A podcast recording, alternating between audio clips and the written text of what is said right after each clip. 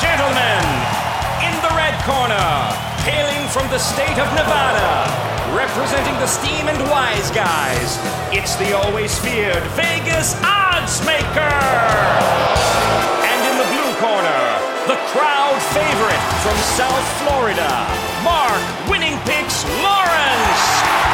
And now, let's get it on! Against the spread, Winning Picks with Mark Lawrence! Ho, ho, ho, and welcome back once again, everybody. This is Mark Lawrence along with Victor King on this Christmas week of football action as we get set to go against the spread with the college football bowl games now moving in full gear, along with the final week of the NFL season right around the corner. And with that, I'm going to welcome our co-host Victor King from King Creole Sports, who I know is feeling awfully good these days, not only about Christmas and the upcoming New Year's holiday, but also coming off a fantastic week where he swept the board in the NFL totals tip sheet and, most importantly, cashed that big 10-star NFL totals play of the year winner, a total crush play on the Seattle Seahawks and the Kansas City Chiefs. Kudos to you, Victor, and I hope your Christmas holiday was as good as your results have been. Thank you. Right back at you, Mark. Feeling good. Looking sharp, a happy camper these days. We got a good feel for the NBA over-unders, 67% thus far in the College Bowl over-unders. And as you mentioned, a really nice pre-Christmas weekend to sweep the board, total tip sheet 3-0. And, of course, you know, we want to thank everybody who did join us. A play we had been researching for about 5 weeks. We ended up using the Chiefs-Seahawks over as our 10-star game of the year. Brought home the bacon. It was the game in which there were more offensive yards than any other game on the NFL scoreboard, even more offensive yards than that Saints-Steelers game. I believe the Chiefs and Seahawks accounted for somewhere around 880 total offensive yards. A little chippy in the beginning. There was only 24 points at the half, but you knew at some point the Chiefs would turn it on and make a game of it. I believe there was 32 points scored in the final 16 minutes of that game. So we got that happy ending. Very, very pleased with that result. And we were pleased that we finished up your run of 10-star winners with a 10-star winner of our own. And, of course, I'm talking about your Carolina Panthers 10-star NFL Game of the Year and your Ohio State Buckeyes 10-star College Game of the Year. Yeah, it's been a nice season. We're going to kind of have a tear in the eye as we bid adieu to the 2018 football season here. But we're excited with the college football bowl games coming to a conclusion here as we draw nearer to New Year's Day. Then the following week, obviously, the college football championship game, which will be, by the way, our final podcast for the 2018 football season. We'll be back with a special NFL playoff preview podcast here on Mark Lawrence Against the Spread next week. So mark that down as we get ready for the upcoming NFL football playoffs. And as we talked about, the college football bowl games are now in full swing here. I'm going to ask Victor here for a little update about how the favorites and dogs have fared. But one thing that I do know, Victor, is we'll be moving from what we call the minor bowl games onto the major bowl game portion of the schedule, where primarily the group of five teams are dominating the itinerary now, but it'll be the move to the Power 5 conferences, the big boys, coming up right around the corner. Victor, what have you seen so far as the favorite dogs breakdown over-under totals have gone in the college bowl games this season? We're going to bounce the numbers off of Andy to determine what's been going on in terms of the sports books. I would imagine the general public is doing pretty well in the bowls right now. I say that because of the emphasis on the favorites and the overs that have been hitting. We've got the numbers.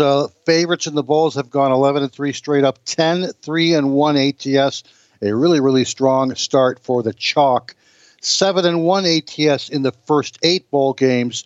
Only 3-3 since. And in terms of the over-unders, you know, the last time we talked to everybody was last Wednesday, and I believe the first 6 bowl games in terms of over-unders ended up going 3-3. But since then, since our last show, the Gasparilla Bowl on Thursday went over the total. Both of Friday's bowl games went over the total, Bahamas Bowl and the Potato Bowl. And then on Saturday, there was a quartet of college bowl games. 3 out of 4 of them went over. That would be the Birmingham Bowl, the Armed Forces Bowl. That was the bowl game we talked about last week on the show. And if you played Mark's selection on Army, you were a really happy guy throughout that game. We had a slight opinion on the over. That one was pretty much a no-brainer as well. The Dollar General Bowl went over. The only Saturday bowl game that went under was Hawaii. So right now, after 14 bowls, in terms of the over-unders, 9 overs, 5 unders. Again, were accentuated by the chalk and the overs thus far. But you were telling me a really interesting stat, Mark, in regards to yards per point or yards per play in the bowls thus far. And I want to hear a little bit more about that. Yeah, it's from our good friends over at vsin.com in Vegas, the Vegas Stats and Information Network. They put out an excellent daily, not only product, but also publications, that weekly newsletter and daily update information. And they were updating in my report on Wednesday morning as we do this show about the fantastic success that college football teams have had when they own the superior yards per play number over their opponent. You have a better yards per play on the season than does your opponent thus far in bowl games. Now, this is in bowl games coming into Wednesday. So through Christmas Day, teams with the superior yards per point record are 13-1 straight up and 13-0-1 against the spread so far in college bowl games. So for those of you who maybe perhaps might want to shy away from the statistical analysis portion of handicapping games, you're doing yourself a huge disservice by doing just that, because it's edges like this that we talk about that really come into play when it comes to making you a better handicapper. And you can find out exactly who these teams have better yards per play numbers are for the rest of the bowl games inside the College Football Bowl Stat Report, the Playbook College Bowl Stat Report. It's available online at playbook.com. You want to put your hands on a copy of this, because there's plenty of bowl games to they'll be kicking off between now and the New Year's Day bowl games. And to find out who those superior teams with yards per play numbers have to be, check it out online at playbook.com, the College Football Bowl Stat Report. You're tuned in to Mark Lawrence Against the Spread, the nation's most popular sports handicapping talk show. And with that, let's switch it over to the National Football League side of things, where we're into our final week of the 2018 football season. And with that, we've got the playoffs look like they're pretty well locked up. We've only got one team, one battle in the NFC, where there's one team, the Philadelphia Eagles, on the outside looking in. The Minnesota Vikings, who we'll be talking about in our NFL Game of the Week, looking to protect that sixth and final spot. On the AFC side of things, we've got a battle in place here. 4 teams, Baltimore, Indianapolis, Tennessee, and Pittsburgh, have yet to solidify their position in the playoffs. So there's a lot to like about the football card this particular weekend. We overviewed all the games in our Playbook football newsletter that's available online at playbook.com. This Wednesday, as will the totals tip sheet be available this Wednesday online. 1 day delay this week with the newsletters because of the Christmas Day holidays. And with that, Victor, I'm going to ask you about what happened, what you saw in the National Football League last week. Correct me if I'm wrong, but it looked like some more low-scoring football games. True, and a good week for the dogs, too. 9-5-2 ATS for underdogs last week. On the season, we got the dogs turning a nice profit overall in pro football at 121, 101, and 11 ATS. And yes, indeed, another low-scoring week in the NFL. Of course, we had 3 unders in the totals tip sheet. They went 3-0. That'll tell you a little bit about what happened last week. Out of the 16 games, 6 overs, 9 unders, 1 tie. The month of December, extremely low scoring. We know how high scoring the first half of the season was, but the numbers have really come down to earth here in the month of December. Now we got, in the last 4 weeks of the NFL, 25-37-1 over-under. That's 6-9-1 over-under last week, 7-9 each of the 2 previous weekends, and then 5-10-1 over-under to open up the month of December. Yes, another low-scoring week in the NFL. As you mentioned, a lot of things are pretty much set in stone in the NFL. The one team that I want to talk about for a minute, if we can, Mark, again, is the Philadelphia Eagles. You know, I was at a Christmas Eve party, and one of the people at the party was a Philadelphia Eagles fan originally from Philadelphia. And they're kind of perplexed there in Philadelphia these days with the fact that it's been Nick Foles who has led Philadelphia to this late recent surge for the defending Super Bowl champions. And they don't know what to do there, the fans. Do we keep both quarterbacks? Do we trade one away? Nick Foles has got something that Carson Wentz doesn't have. He may not have the physical attributes. He may not have the statistics. But he's got something in regards to being a leader that really the team rallies around on the field. I want to go back to that Cowboy game from 3 weeks ago. That was a bad beat for both of us there. And, you know, the Philadelphia head coach has made a name for himself being that gutsy guy, going forward on fourth down.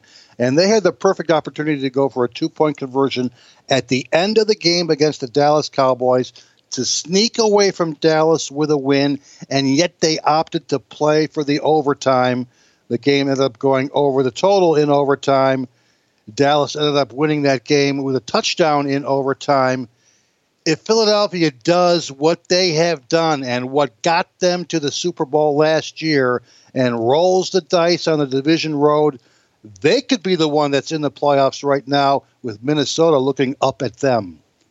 Well, that's good points, Victor, and I agree with you. I don't know what happened with Doug Peterson and that play calling in that particular football game. It cost you and I dearly in that game. And, in fact, I was talking to you before the show.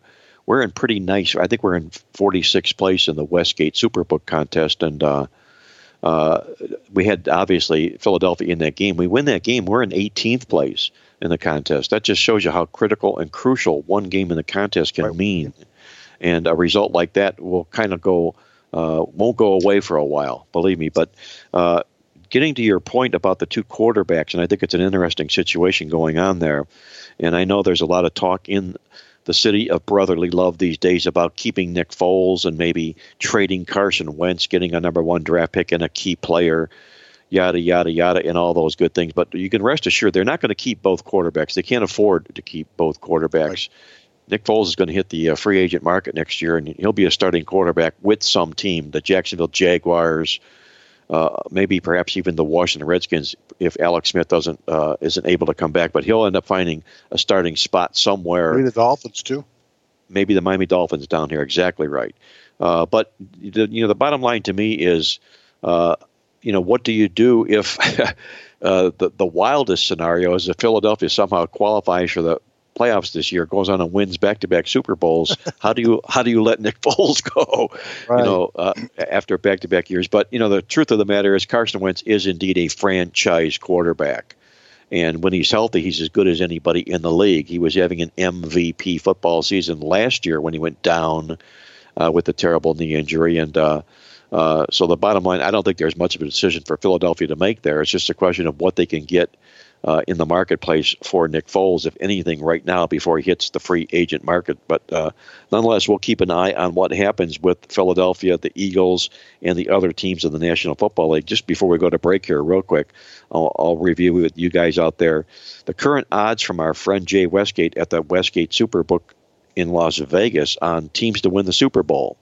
Right now, the New Orleans Saints are the number one team at 8-5 odds. They're followed by Kansas City at 4-1 odds. Then the Rams at 5-1, New England at 6-1. Then it drops off to Chicago at 12-1. Baltimore comes in at 20-1, Houston 25-1. And we've got four teams, Dallas, Indianapolis, Minnesota, and Seattle, all at 30-1. And I guess if you're playing 30-1 long shots, you might want to take a bird in the hand with Seattle and Dallas, who are in the playoffs, because if you played Indianapolis and Minnesota, you might have a losing ticket before the playoffs even get here. But nonetheless, NFL Super Bowl odds to ponder between now and the start of the playoffs next week. Don't go away, guys. When we come back, Victor and I, we're going to tear apart our college football bowl game of the week. We've got a beauty in the Chick-fil-A Peach Bowl when Florida takes on Michigan. That and a whole lot more to come here on Mark Lawrence Against the Spread.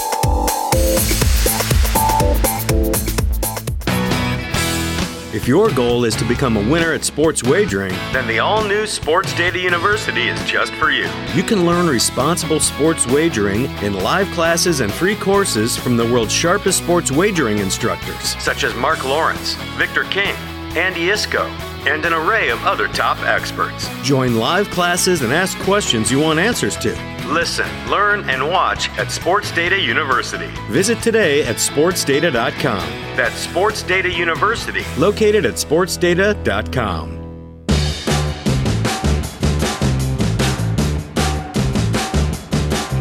All right, guys, let's get to it. Our college football bowl game over the weekend. We've got a beauty on tap in the Peach Bowl this year, where the Chick-fil-A does a great job in pairing up really good football teams.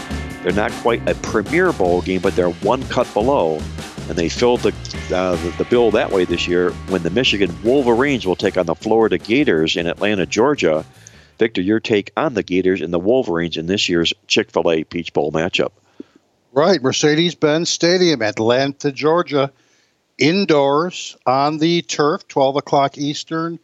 Michigan around a touchdown favorite, over-underlined 50.5. It looks like it's gone up perhaps a half point up to 51 as we record the podcast here on Wednesday morning. It seems to me that all the pressure on this bowl game has got to be definitely on the Michigan team and Jim Harbaugh, especially how they finished the season with that ugly loss against Ohio State. And if you ask me, Florida's the team that's playing loosey-goosey. They're playing with house money. Fantastic season for Mullen in his first year with Florida. So it seems to me that the team that has the noose around their neck in regards to this game is indeed the Wolverines. You know, for two teams with very good defenses, in fact, one of the teams has a number one ranked defense in the country. It's a little bit surprising to see that they have both had more overs than unders this season. Florida 7-4-1 over-under. Their average game has gone over the total by plus 2.3 points. The low over-under line was 44 against LSU this year, a game that went over the total. Their high over-under line was 60 in that non-conference game against Colorado State, a game that went under the total. Of note is the fact that they finished the season, Florida, going 5-1-1 in their last seven games. And, in fact, a perfect 3-0 to the over in their last three games, in which they really busted out on offense with 528 yards, 603 yards, and 536 yards on offense to finish the season. Surprising high-scoring numbers for Florida. On the Michigan side of things, the Wolverines went 7-5 over-under on the season. Their average game actually went over by almost a full touchdown at plus 5.8 points per game. The low over-under line was 38.5 in their in-state rivalry game against Michigan State, a game that did stay under the total. Their highest over-under line was, again, in a non-conference game against SMU, 54.5, in which the game did go over the total. Like their counterparts, Michigan finished the season on a high-scoring run, 5-2 over-under last seven, 3-1 over-under in their last four games. And while I do realize they got the number one defense in the land, allowing only, 262 to 3 yards per game, they did finish the year giving up 395 yards against Purdue, and then, of course, 567 in that game against Ohio State to close the regular season. I'm leaning over here in the Peach Bowl a little bit, Mark. You know, we talked about the fact earlier in the season that it's kind of surprising that these two teams are playing each other in a bowl game again. They just did so in the 2016 Citrus Bowl. But let me go back in the actual calendar order. The last four meetings between these two have gone a perfect 4-0. They kicked off the 2017 season by going over the total against each other. And then, as we just mentioned, they went over the total in the Citrus Bowl in 2016. So each of their last four meetings also over in the 2008 Capital One Bowl and over the total in the 2003 Outback Bowl. We also know from researching our Peach Bowl tendencies that, first off, last year's game was pretty high scoring. Central Florida beat Auburn 34-27 at this site indoors at the Mercedes-Benz Stadium. And also the Peach Bowl in the last 7 years has averaged 59.2 points per game. With everything said, we're going to lean ever so slightly on the over. The line is going up ever so slowly. It's 51 the last time we looked. Based on the point spread and the over-under line, the anticipated final score is Michigan around 29, Florida around 22. I think the game will be a little closer than that even. But, yes, we do have an opinion on the Peach Bowl going over the total, Mark. Victor likes the over total in the Florida-Michigan Peach Bowl matchup between the Gators and the Wolverines. New head coach Dan Mullen for the Florida Gators has put new focus into this football program here. They're suddenly relevant once again, and that's important for a big Power 5 football conference, a football factory, if you will, at Florida. They played some pretty good football this season here, and you take a look at Dan Mullen and the thing that he's done well in his career, even dating back to Mississippi State, is he's taken – down opponents that come in off losses in their previous game. He's 31-5 straight up and 22-11 to the spread against teams that come in off a loss of 7 or more points. The Florida Gators themselves have fared well in bowl games of late here. The last 11 bowl games Florida's been in, they've gone 8-3 straight up and to the number. We like the Southeast Conference in bowl games, especially when they're taking off against Big Ten opponents. We like it because they're 7-2 straight up and 8-1 to the spread in the last 9 SEC Big Ten Bowl matchups. Michigan, as Victor mentions, comes in here off of that crushing loss to Ohio State and probably about as flat as a football team might be expected. They fell themselves out of, obviously, a spot in the college football playoffs, and they fall instead down here to the Chick-fil-A Peach Bowl instead. The number one defense in the country for the Michigan Wolverines. They've held 6 opponents to season-low yardage marks this year. The Florida offense is going to have to find a way to put some yards and points up on the scoreboard against this Michigan defense because it is ferocious, although Ohio State was able to exploit them in that season-ending loss that I just talked about. Michigan comes into this football game bowl favorites of more than 5 points, just 3-6-1 to the spread the last times they've been favored by more than 5 points in a bowl game. Good news here when the Big Ten does take on the Southeast Conference, and the Southeast Conference is off a win. They're 6-1 to the number. But the bottom line to me here, guys, is this, is if you take a look at the psyche of the Michigan Wolverines coming into this game, absolutely crushed in that blowout loss to Ohio State, couple that with the fact that Michigan, in bowl games after losing to Ohio State to end their season, they're just 1-4 straight up the last 5 bowl games they've been in doing just that. They have a hard time getting back up off the mat. I'm going to play Florida plus the points in what I think will be a crowd-favoring venue here in Atlanta, Georgia, favoring the Florida Gators. You'll see a lot of blue and orange in the stands in this particular football game. I'll play the points with Florida over Michigan in the Peach Bowl, Chick-fil-A South Bowl game for my side in this contest. Don't go away, guys. When we come back, Victor and I, we're going to tear apart our NFL game of the week. We're going to go inside the black and blue division and take a look at the Bears and the Vikings. And we'll also hop out to Las Vegas to get the Vegas vibe from our good friend Andy Isco when we're back with more here on Mark Lawrence Against the Spread.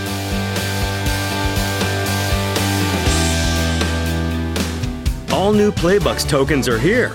Only at playbook.com can you earn rewards and get up to $100 in free Playbooks tokens to use as you choose. And with your Playbooks tokens, you can use them for Playbook experts, picks, and selections. Plus, you earn 20% in free bonus tokens when you do. If you haven't got your $100 in free Playbooks tokens, do so now. Simply visit playbook.com and click on the tokens link.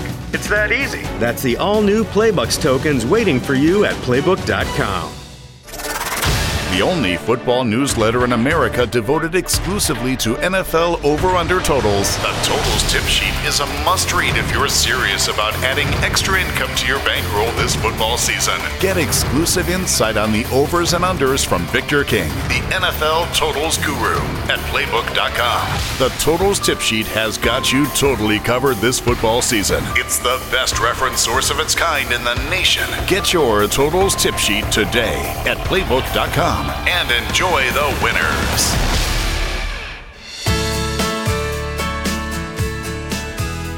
Welcome back, everybody. This is Mark Lawrence along with Victor King, and we're going against the spread on this, the final week of the 2018 NFL football season. And with that, let's take a look at an NFC North Division battle when the Minnesota Vikings take on the upstart Chicago Bears, with a lot of playoff implications involved in this football game. Victor, how do you see the Bears and the Vikings faring this Sunday? You got that right. You know, we touched on the situation there in the NFC Conference at the beginning of the show. Minnesota wins and they're in, that's for sure. Minnesota lost to Chicago in a Philadelphia win, and the Eagles would be in the playoffs. And, of course, Chicago already has secured a playoff spot. They can still get as high as the number 2 seed if they win the game, and the Rams lose at home to the San Francisco 49ers. Statistically, odds-wise, that's probably not going to happen. So they're, you know, pretty much locked into playing during the opening wild card weekend. In terms of the spread and the OU line, I'm showing that the Vikings are somewhere up to about a 5.5 point favorite. The over-under line is already crossing over some pretty significant numbers. Opened at 41.5. I made a small play on the under at 41.5, anticipating a line move downward, and it has gone down. The last time I looked, it's down to 40.5. There's even some 40s out there. So it has already crossed over that key number of 41 points. And if you're a totals player, you know that many, many games in the NFL indeed finish right on 41 points, and you should let that kind of be your guide as to which way you're going in this game. Case in point, in the most recently played Monday night game, we had a 3-star selection on under 42 points. In the Denver-Oakland game, it finished right at 41. The game ended right at the 4-yard line. Oakland could have rubbed it in, but they did not. And we ended up with a nerve-wracking, nail-biting one-point win. But nevertheless, 41, probably the number one most popular key over-under number in the NFL. In terms of the series, 3-7 over-under last 10. That's 3 overs, 7 unders. The average combined points in those games between the Vikings and the Bears, 39.0. The last 7 meetings in Minnesota have averaged 38.0, 2 overs, 5 unders. On the season, Chicago, surprisingly, even with that very good defense, still more overs than unders on the year at 8-7 overall. However, we do want to point out that they started off the season as one of the top over teams in the league. They went 7-3 over-under in their first 10 games. But since then, the Bears tightening up on defense, play a little more conservative on offense, have gone 1-4 over-under in their last 5 games. And, in fact, each of their last 3 games have gone under the total, and by big margins, too, by 18.8 points per game.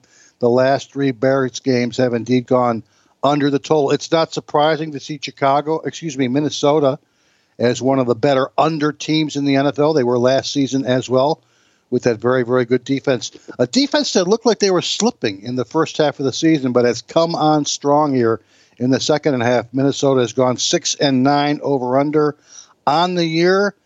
Of course, their splits, that is a little revealing as well. They've gone 4-3 over-under on the road.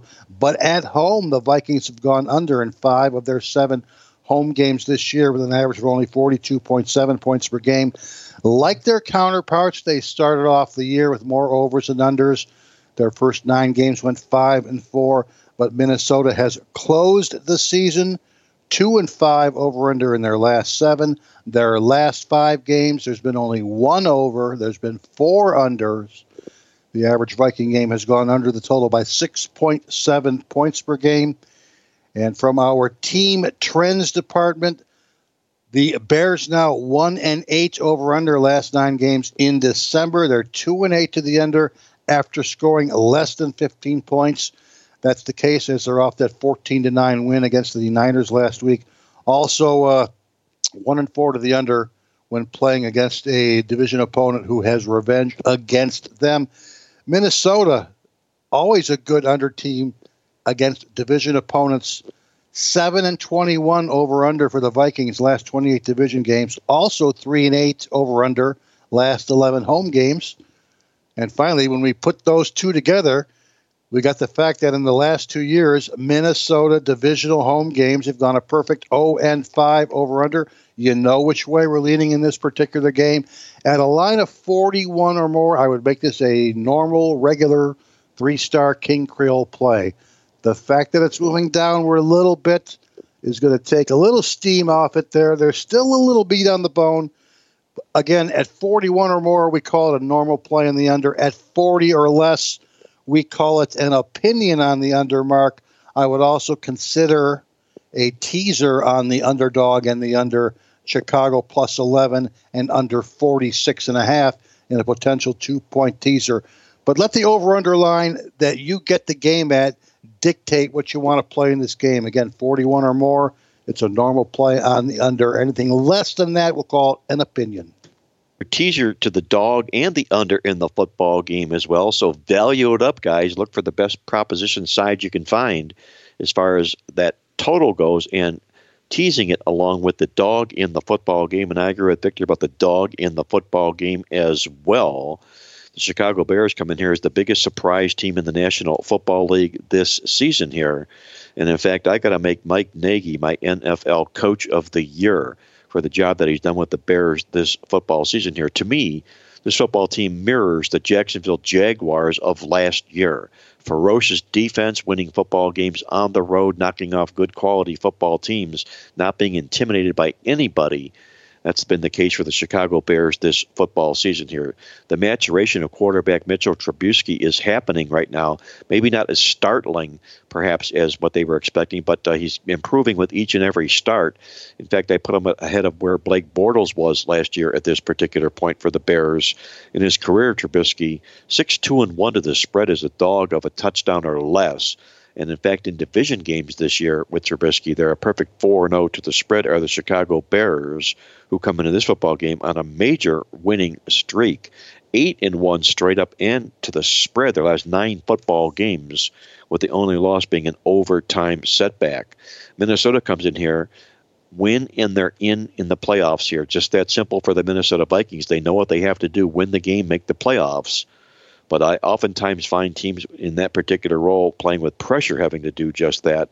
Good news for Minnesota. They're 8-1 to the spread as last home games when they're coming off a straight-up and point spread win. The bad news is the quarterback, Kirk Cousins, when I put him under the microscope, and we did this inside this week's Playbook Football newsletter here, we found some numbers that aren't all that warming to Minnesota Vikings fans, if you will. Kirk Cousins in his career against winning opponents, he's only 9-19-1 straight up. And, in fact, against those same teams from Game 10 on out, when that goes down the stretch in accounts, he's just 1-8 in 9 games against winning opponents here. And, in fact, with the Vikings against winning opponents, he's only 1-5-1 straight up. So he tends to chew up on the guys that are beatable but really struggles against better football teams. The Vikings come in there looking to avenge a 25-20 loss they suffered in the middle of November here to the Chicago Bears. That was, by the way, the Bears' first win against a winning team this football season. But they've really, really solidified themselves since, and they went on to beat the L.A. Rams, and are playing, like I say, winning 8 of the last 9 football games into this contest here. The interesting thing to me about the Bears is they will be alive in this football game, coming to play with a reason. The reason being that if the Rams were to lose to San Francisco, they could flip spots and land the number 2 spot in the playoffs with a bye week. That's a lot of incentive for the Chicago Bears coming into this contest here. But regardless, I like the way they're playing. I like their head coach, and I like everything, all the vibes about the Chicago Bears. This year's Jacksonville Jaguars, I'll play Chicago plus the points against Minnesota for my side in this football game. You're tuned in to Mark Lawrence Against the Spread, the nation's most popular sports handicapping talk show. And it's time to hop out to Las Vegas and check in with our good friend Andy Isco from TheLogicalApproach.com in Las Vegas. Andy, I hope Santa was good to you this past weekend and the football games as well. The only thing he didn't deliver was any football games on Christmas Day. We did get to enjoy the NBA and that quintuple header and the Hawaii the Diamond Head Classic in college basketball, but there was something missing. I miss the old blue-gray game from Christmas Day that we used to have years ago, one of those early college all-star games. But otherwise, it's been a very good wind-up to the season, wind-up to 2018 for that matter. And, of course, I'd like to wish everyone, all of our listeners and all of the Playbook family, the happiest and healthiest and profitable New Year's in 2019. It was Christmas Eve. We're gathering around, starting to open up some presents, and it was sure nice to be able to put on an NFL Monday Night Football game and have that on in the background, and nothing like that to be found on Christmas Day, as you mentioned here, just NBA basketball. So we got to maybe get the football gods back in order next year when it gets to be Christmas time. Maybe a different day of the week might help the situation. I don't know, but I guess it shows that we are football junkies to the purest when it comes to football games, especially around the holidays. And it's holiday time now, Andy.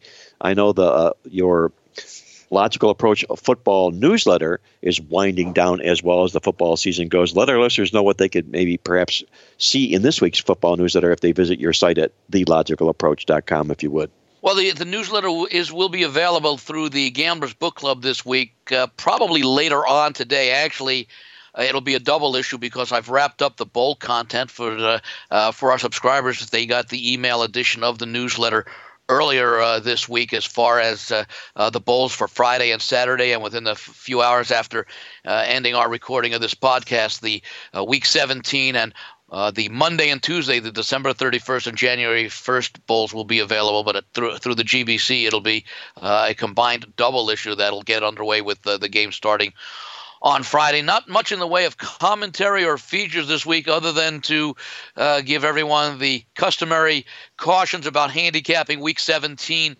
in the NFL. A lot of teams have clinched spots and will be resting players, especially those that know or have a pretty good idea that they will be playing in the wild card game just the following week. Of course, there are many teams that have been out of contention, and some may rest regulars because they've already had a long season, no need to risk any additional injury. But also, those teams get an opportunity to give some of their younger players on the roster who didn't get to see a lot of action this year an opportunity to show what they can do as far as beginning the planning for next season. And then, of course, there are teams whose fates will be decided in Week 17, and a number of teams will end up going with their regulars until such point that either the game is comfortably in hand and it looks like they're going to win, or unfortunately things turn negative and it looks like they're not going to be able to mount much of a comeback, at which point mid-game they may pull some players. And as a matter of fact, for my best bet this week, I'm actually going to do something a little bit different. It'll be in the NFL, but it'll be a first half wager rather than a play on an entire game, because it does involve a team whose fate may be determined while they're still on the field of play. So that basically is the feature this week. And, of course, as I mentioned before, the issue that will be coming out to subscribers within the next couple of hours will take a look at the games Sunday, Monday, and Tuesday, as the college bowl season wraps up on Tuesday, with the exception of the national championship game the following Monday. And, of course, the NFL regular season wraps up, meaning that there are just 11 games remaining, starting with the 4 wildcard games the week after New Year's. Yeah, it's nicely packaged, the college football bowl games this year, in the sense, like you mentioned, Eddie, that the bowl games will wrap up on New Year's Day and then follow up with the college football championship game the following Monday. So it's really kind of a nice coordinated package, if you will, for the football bowl games. And I know also this is crunch time in the Westgate Superbook contest, the final week, if you will, for all the money. And it looks like things are bunching up there, Andy. If you would, a little bit of a review of what's going on in the Westgate, the Classic, the Gold, and are also over at the Golden Nugget with our good friend Tony Miller and his contest as well. Sure, and by the way, just getting back to the end of the bowl season, it's kind of sad. I kind of missed that old International Bowl on January 5th, but that's gone. That's gone by the wayside over the last several years, and they wrap up nice and neatly on New Year's Day, as they really should, with just that one grand finale a week later, 6 days later on January 7th. As far as the Super Contests are concerned, the Super Contest Gold, we have one leader with a record of 51, 26, and 3. That's a total of 52.5 out of a possible 80 points. That's 65.6%. for the season. That's the winner-take-all contest. That person has a one-game lead or a one-point lead over one contestant. Another contestant is a half point further back. Overall, there are 23 contestants within 5 points of the lead. And, of course, this is the winner-take-all contest, so those with 47.5 points or more still have a chance. Of course, for that group of those with the 47.5 points, they would need to go 5-0 and need the leader to go 0-5 and correspondingly 0-4-1 below that, etc. So it's unlikely, but as they say, there's still a chance for those. But it looks as though the winner of the Super Contest Gold is going to have a better record this year than they did last year, which was the first year, and, of course, more people in the field this year. It looks as though that record will be somewhere around 65%, and perhaps even a 4-1 or a 5-0 could raise that percentage to 66.7. As far as the consensus last week, that was 3-2 in the Super Contest Gold, with the most popular selection being the Seattle Seahawks on Sunday night. That was a winner, along with the Houston Texans winning by the hook, getting 2.5 against the Philadelphia Eagles, losing the game but covering by that half point. And on Saturday, the Baltimore Ravens, the second most popular choice, was also a consensus winner. The two consensus losers for the Super Contest Gold were the Carolina Panthers, who were 3.5-point underdogs in that contest after they shut down Cam Newton. And the Atlanta Falcons went on to win that contest. And the New Orleans Saints laying 6 to the Pittsburgh Steelers, also one of the top 5 selections. In the regular Super Contest, I'll just briefly go through the consensus last week, which was 2-2-1. The winners were on the Minnesota Vikings and the Seattle Seahawks. The Seattle Seahawks, the most popular pick in both contests this past weekend.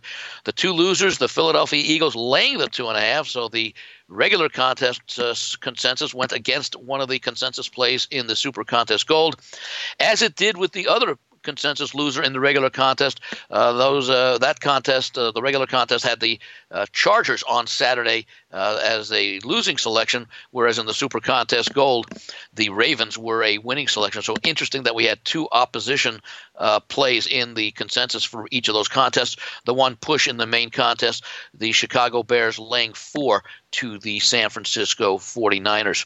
As far as the leaderboard is concerned, this is, of course, the final week in both of these contests, and the leader has jumped up to a nice lead of a point ahead of the second-place contestants, 57 and 23. That's 71.3%.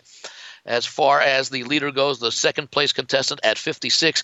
Then there's a bit of a gap, 1.5 to 3 contestants tied for third. But if you finish in the top 5, you're going to get a very nice payday. The winner is going to get something around $1.5 million. Then it drops down, but still 6 figures for several contestants finishing after that. Overall, there are 19 contestants within 5 points of the lead.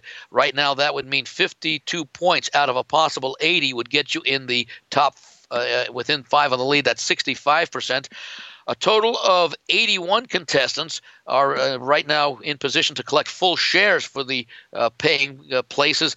That's 62.5%. There are 29 contestants tied for 82nd through 100th place, which is the final paying position.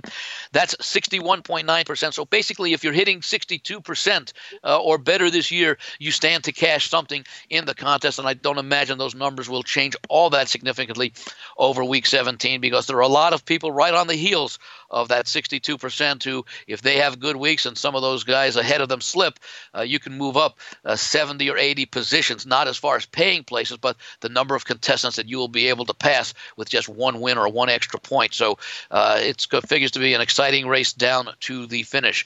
In the Golden Nugget contest, this is the contest where you pick 7 games per week, college or pros, sides only, no totals this year. This pays 20 places, and currently the leader is at 75, 35, and 2. That's 76 out of a possible 112 points.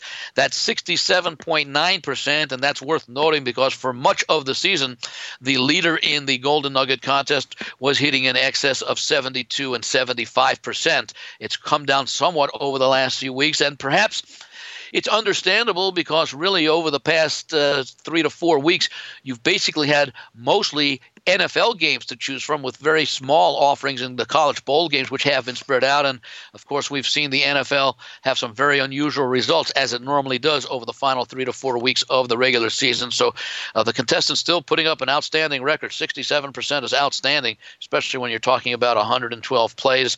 And right now, 69 points is what would be involved in the final paying positions. It pays the top 20, with 11 through 20 getting your money back, and 1 through 10 making a nice little payday by having a very successful season in the Golden Nugget contest. Nice recap of what's going on the final week of the big contest in Las Vegas from the Westgate and also the Golden Nugget contest, the Ultimate Challenge contest at the Golden Nugget, from Andy Isco, visiting us from TheLogicalApproach.com in Las Vegas. And Andy, I noticed as we do when we do our line moves segment on the show here, we've been also hitting on the advanced lines. And correct me if I'm wrong, but for the first time in a long time, I saw advanced lines coming out of the Westgate for the final week of the season. Usually, with it being division games and all the uncertainties, that there weren't lines, but we did see some lines last week. Was that the first time that they've done that since they've gone to this all-division format for the final week of the season? You know, I'm not positive. I think it is. I know that they've only been putting out, has the Westgate, these advanced lines for 3 or 4 years, as I recall. I don't recall it going much further than that. And for many years, of course, they would withhold a number of Week 17 games just right after Week 16 ended. In fact, right now, as we are speaking, there are 3 games for Week 17 for which there are no lines up, and that's the Carolina-New Orleans game, the Indianapolis-Tennessee Sunday night game, the winner of which will go to the playoffs, likely as a wild card, but potentially as the AFC South champion, and the loser goes home, and the Arizona-Seattle game, and I'm guessing that may be due to the fact that Seattle could be resting some players. They've already clinched a playoff spot, but they won't know whether or not they'll be the number 1 or number 2 wild card. That will depend upon what happens in the games between Chicago, Minnesota, and Philadelphia and Washington, which will be played simultaneously. Those will all be part of the later set of games on Sunday. So I guess the books are waiting for a little bit more certainty about what's going to take place in Seattle, as well as the Marcus Mariota injury with Tennessee. I would expect Tennessee to come out a very slight favorite in that one. In fact, given how well Indianapolis has played, I wouldn't be surprised if Tennessee is something like a 2.5-point favorite, and they let the public decide, do they want to lay less than a field goal with the home team, or do they want to take maybe less than a field goal with the team that arguably is playing as well as any team in the NFL right now, the Indianapolis Colts, and of course Carolina, New Orleans. Don't think New Orleans has announced its plans for Drew Brees quite yet, and wouldn't be surprised if we see Hill, instead of lining up at wide receiver, lining up at quarterback for a good part of that game. So the book's taking a bit of a cautious approach. Now, as far as the games that are available or were available for Week 17, and I think we touched upon it last week, if you had some strong opinions about what might happen in Week 16, there were some nice bargains out there, for example, in Week 17. And starting with the first game on the board, the Dallas Cowboys at the New York Giants. The Giants had already been eliminated by the time Week 16 got underway. The Dallas Cowboys needed just to win their game this past weekend to clinch the NFC East, unable to move up or down from that number 4 seed. And, of course, they did get that win over the weekend. Last week, the Giants were 2.5-point home favorites, expecting that Dallas would win, but not really being certain of that. However, when this line came up again Sunday night, Monday morning, the Giants were 7-point home favorites, bet down to 6, meaning that if you anticipated the line move that would jump the Giants up, but not knowing how much, and you thought Dallas was going to win last week, you could have laid under a field goal for this week's game against the Dallas Cowboys with the New York Giants.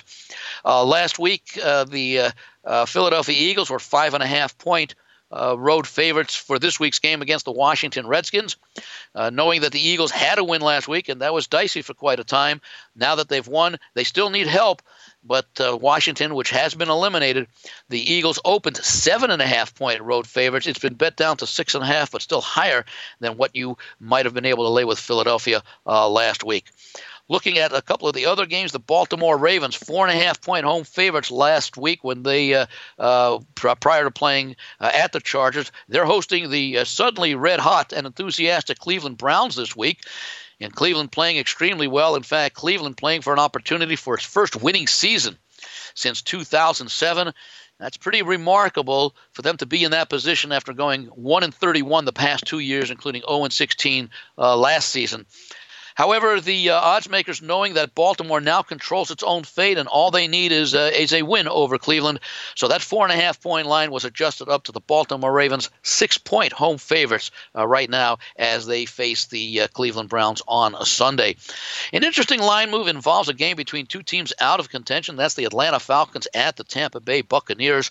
Last week, Atlanta was a 3-point road favorite in this contest. As mentioned, they went on the road and they won at Carolina this past week. When this line came up, once again, Tampa Bay played a competitive game in their loss to Dallas, but of course Dallas had everything to play for in that game.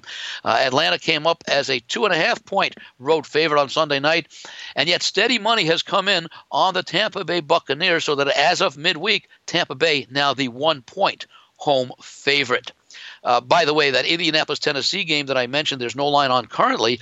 Last week, the look-ahead line, the line that you could have bet last week, Indianapolis was indeed a 2.5-point road favorite at Tennessee. So even though I thought Tennessee might be the small home favorite in this game when a line finally comes up, let's see if the lines makers go with what they liked last week before both Indianapolis and Tennessee won this past weekend. The Pittsburgh Steelers, 13-point home favorites last week against the Cincinnati Bengals out of contention. When this line came up on Sunday evening, Pittsburgh now playing with the need to win, but also needing help from Baltimore, actually needing help from Cleveland. That's another irony. How is it amazing that Pittsburgh Steelers fans will be rooting for the Cleveland Browns this weekend?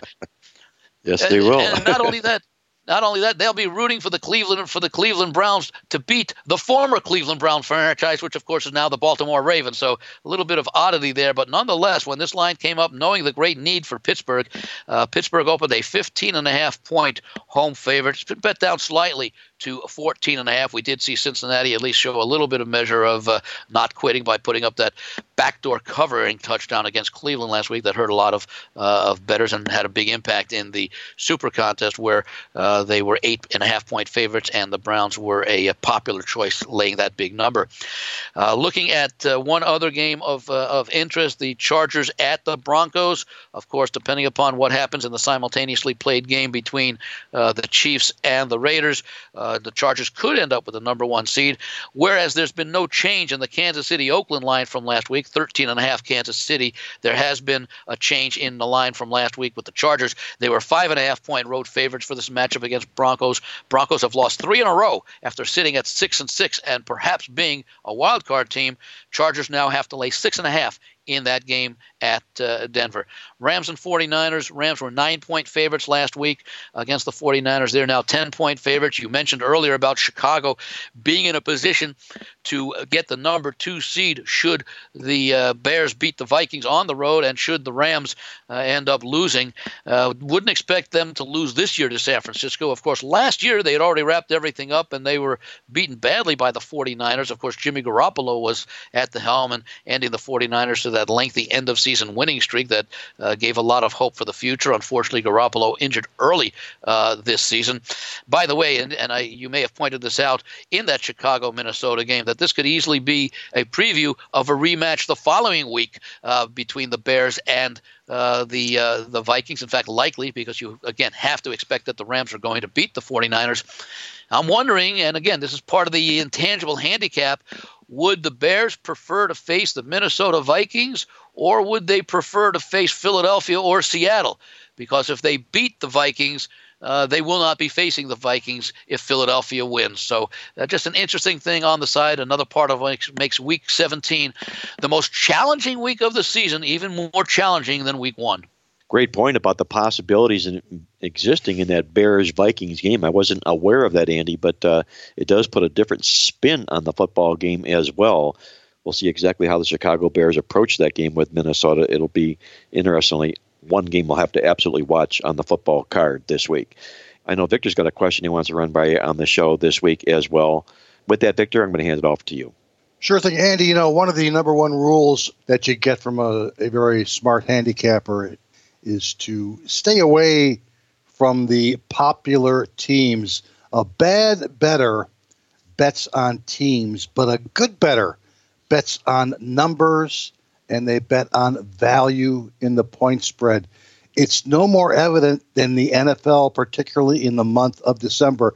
Take the four most popular teams in the NFL right now, two from each conference, the Kansas City Chiefs, the New England Patriots, the LA Rams, the New Orleans Saints. Right now, if you bet the Chiefs, you're 0-4 ATS in your last four games. If you bet on the Patriots, you're 0-3 ATS in your last three games. New Orleans, despite being 10-5 ATS on the season, they have failed to get the cash in 3 out of the 4 games in December thus far. LA Rams, man, they've gone 2-6 ATS in their last 8 games. I think you would agree that you stay away from teams. A good bettor always bets numbers and where they can find perceived value in the point spread.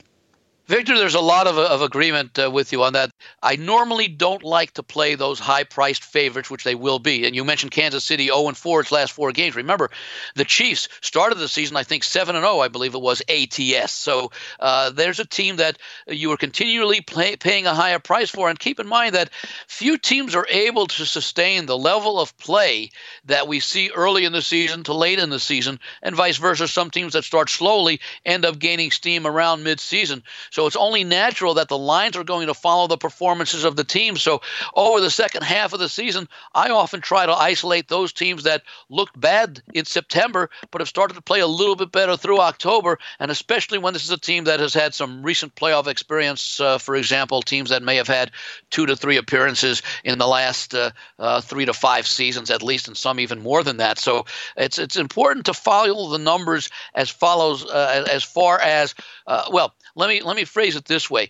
Value is always something that varies from better to better, from handicapper to handicapper, based upon what they perceive the line should be and what the line is. However, chasing the better number, looking for the better number, and playing the numbers is something that is somewhat unrelated to value, because 2.5 is a very key number. You want to avoid taking plus 2.5 where you can, and you prefer laying 2.5 where you can when you're liking the favorite and you're laying less than a field goal. So from that perspective, numbers are extremely important. But and the point that you're making there is that the public plays teams and the professionals play numbers. And that's exactly what it's been for, probably about the last 8 to 10 years, as the handicapping and bookmaking industry has gotten much more sophisticated. There's been a greater wealth of knowledge out there through the internet, through basically just the passage of time. You know, those of us who have been doing it for, 30, 40 years, whatever it may be, when we were starting, there wasn't that much information out there because you didn't have the means of communicating that information on a mass basis as you have over the last, well, say 20 years since the internet came into existence. I've maintained that over the last 10 to 15 years, the sharpest square is more knowledgeable than, say, the sharpest wise guy of 30 years ago. Good points, guys. Excellent handicapping points, and it's all sage advice to move forward with when you're handicapping football games. One point Andy hits on that I think is going to be a little bit perplexing for not only the contestants in the contests this weekend. Having to lay these exorbitant amount of double-digit points this week is kind of not in a lot of sharp handicappers' DNA, but the situations being what they are and having to move in about yourself a position to advance or stay alive in this contest is going to make it very, very interesting to see what happens. You're going to see a lot of underdogs players that are going to be laying some chalk this week, positioning themselves in those contests as well. So all in all, this is really quite a chess match week, if you will, as far as the contest and the handicapping goes this football season here. And Andy, before I let you go, I know you mentioned that on your complimentary play on the show this week, you're going to get yourself involved in a first half wager. And I'd be interested to hear exactly what that is and what it is you're looking at. Yeah, let me just point out or reinforce the thought about Week 17. There are always uncertainties involving every game and every week, but in Week 17, those uncertainties are enhanced because you're doing a lot of guessing work as far as what the motivation will be for certain teams and certain players. Will they play hard? Will they play hard for a full 60 minutes? And that sort of leads into my selection for this week, and it involves the game between Cincinnati and Pittsburgh. Pittsburgh, about a 14.5 to 15-point favorite for the game. They are 8-point favorites in the first half. Now, they will be playing at taking the field and playing at the same time that Baltimore will be hosting and playing the Cleveland Browns. If Baltimore wins, Pittsburgh is out of the chase for the playoffs. They cannot make it as a wild card. Their only way is through winning the division, and that would occur if Pittsburgh wins and Baltimore loses. On the other hand, we don't know exactly how this game will play out as far as the Pittsburgh-Cincinnati game, because if suddenly Pittsburgh finds that Baltimore is winning, say, 24-3 at the half, they may not come out and give their best effort in the second half, as opposed to if indeed this was a game that, let's say, the Ravens are up, say, 17-13 at halftime, or maybe Cleveland's ahead, then we probably get a pretty spirited effort from Pittsburgh for the balance of the game. I expect Pittsburgh to come out extremely aggressive. They are an 8-point favorite in the first half. Now, they may end up going on and winning this game by 35 points if indeed Baltimore is in a competitive game and Pittsburgh still feels they have a chance to win and Cincinnati decides, okay, our season's over. On the other hand, at the start of the game, everybody is equal. Pittsburgh, and then they felt that they were victimized by some officiating calls in the game against New Orleans, although I don't know that it would have made that much of a difference, and New Orleans was probably going to win that game anyway. But nonetheless, Pittsburgh, I think, realizes that they cannot afford to give Cincinnati any chance, especially early in that game. Pittsburgh, by what they would like to do, at least in theory, they'd like to be up like 24-3 at halftime and then take their chances with Baltimore in the second half. But if Baltimore comes back and all of a sudden it appears that Pittsburgh is not going to be able to make the playoffs regardless of whether or not they win, maybe they slack off a little bit with realization sets in that they're not going to make the playoffs. I don't think that situation exists in the first half, so I'm going to look for a big effort out of the Pittsburgh Steelers to open their game against Cincinnati. Andy Isco lays the points with Pittsburgh in the first half in this Cincinnati football game for his complimentary play on the show this week. Andy, I'm going to wish you the very best of luck this week. As always, great job on the show, and we'll look forward to visiting with you next week for our final show here on Mark Lawrence Against the Spread next week. Thank you, Mark, and that does bring up one point, whereas there's a lot of uncertainty and a lot of teams we don't know how they're going to play this week. Next week, we know we should be expecting each team's best efforts. Once the playoff begins, every game is count, every play is critical, and we should get the best efforts, and those generally make things for a better handicap when we can look at the basis of established form. I'd like to wish you, Victor, and all of our listeners once again a very happy and healthy New Year, and I look forward to speaking with you in the middle of Wild Card Week. That was Andy Isco joining us from TheLogicalApproach.com in Las Vegas. Don't go away, guys. When Victor and I come back, we'll put the final wraps on the show. I'll share with you my awesome angle of the week and our complimentary plays when we're back with more here next on Mark Lawrence Against the Spread.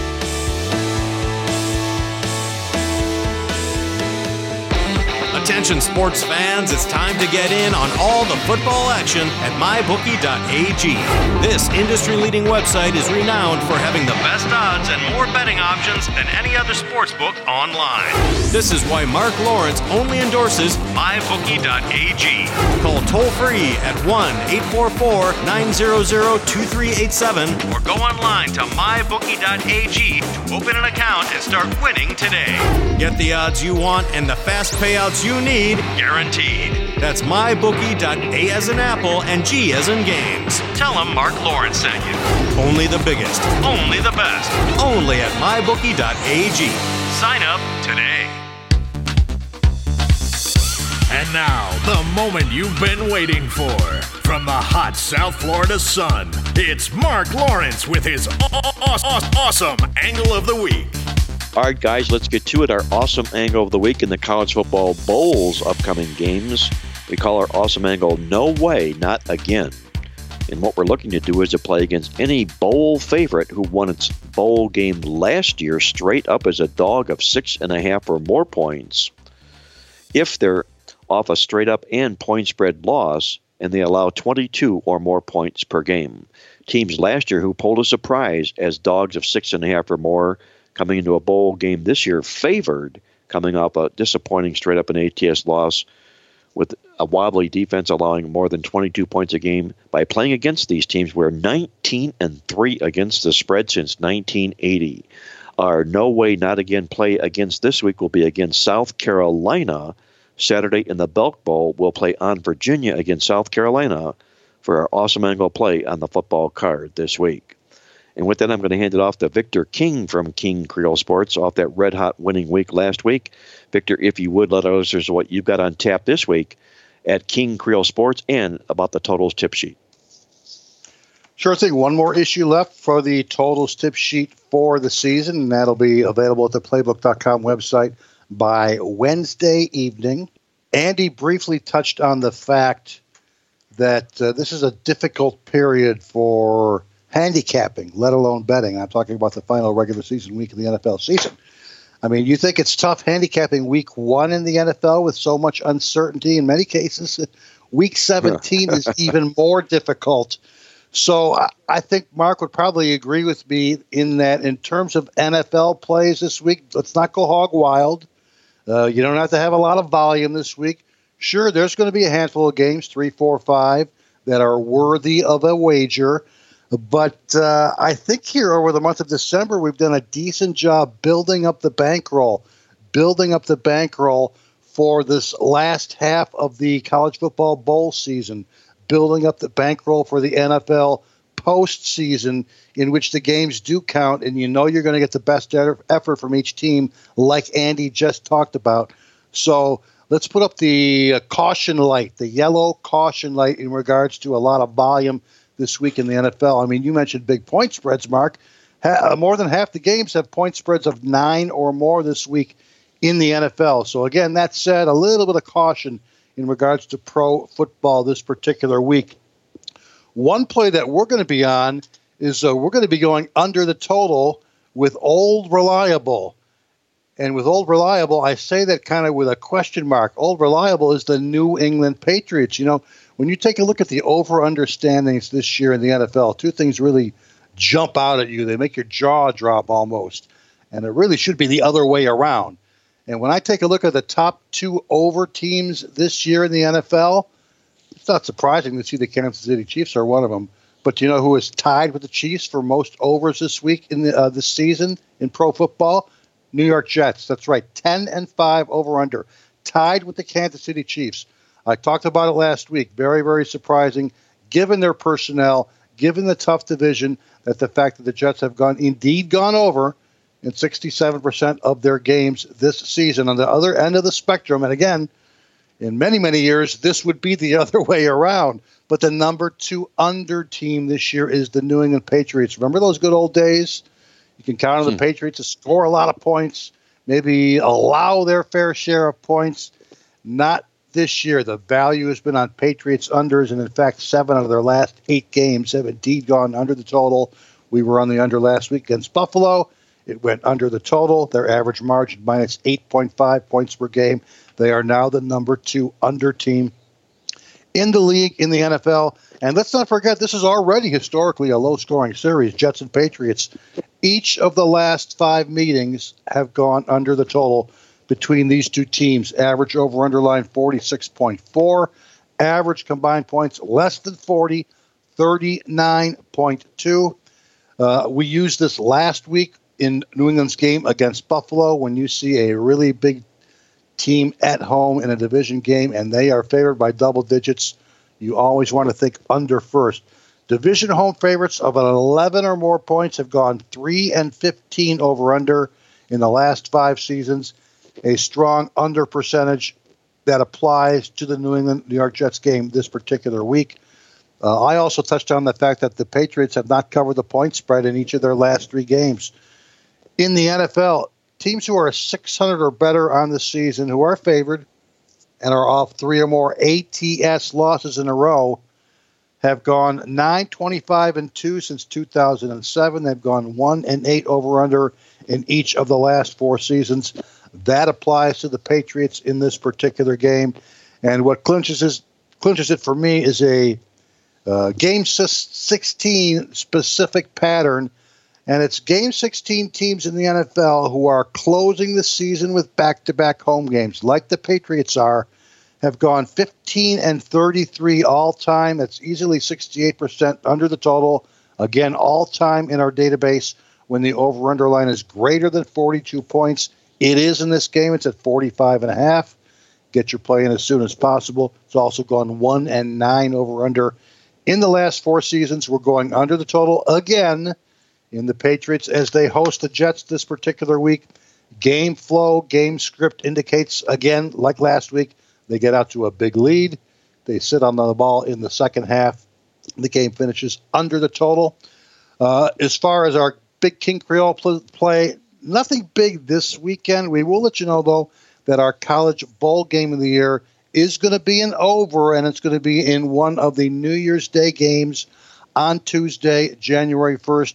It'll be up at the playbook.com website a little bit later this week. That's going to be our college bowl game over of the year, available this weekend. Again, best of luck. Happy New Year to all. Patriots and the Jets under the total. A rock solid handicap to the Vegas, New England, New York Jets football game under the total from Victor King at King Creole Sports. And also be sure to get down on his college bowl over total play of the year. Be a New Year's Day game on January 1st. You can get that online at playbook.com anytime after this Friday. Get on board for that college bowl over total play from Victor King at King Creole Sports. Before I get to my top complimentary play on the card this week, I want to remind our listeners out there once again that the Playbook tokens are being very, very well received at the site this year. People love the tokens because you don't have to labor yourself with entering bank cards for every time you make purchases. You can just go on the fly with tokens. You can use tokens to get guaranteed makeups from any handicapper you choose for a non-winning selection here. A lot of fun, and get 100 free tokens if you haven't done so yet when you register now online at playbook.com. Click on the Get Tokens link, if you will, to get your 100 free tokens. I will also be releasing my 10-star college bowl play of the year available online at playbook.com this Friday. It's part of another $99 football weekend of winners. You want to get on board by calling my office toll-free. The number is 1-800-321-7777, or visit us online at playbook.com for both my 10-star bowl game of the year and Victor's college bowl totals play of the year at playbook.com.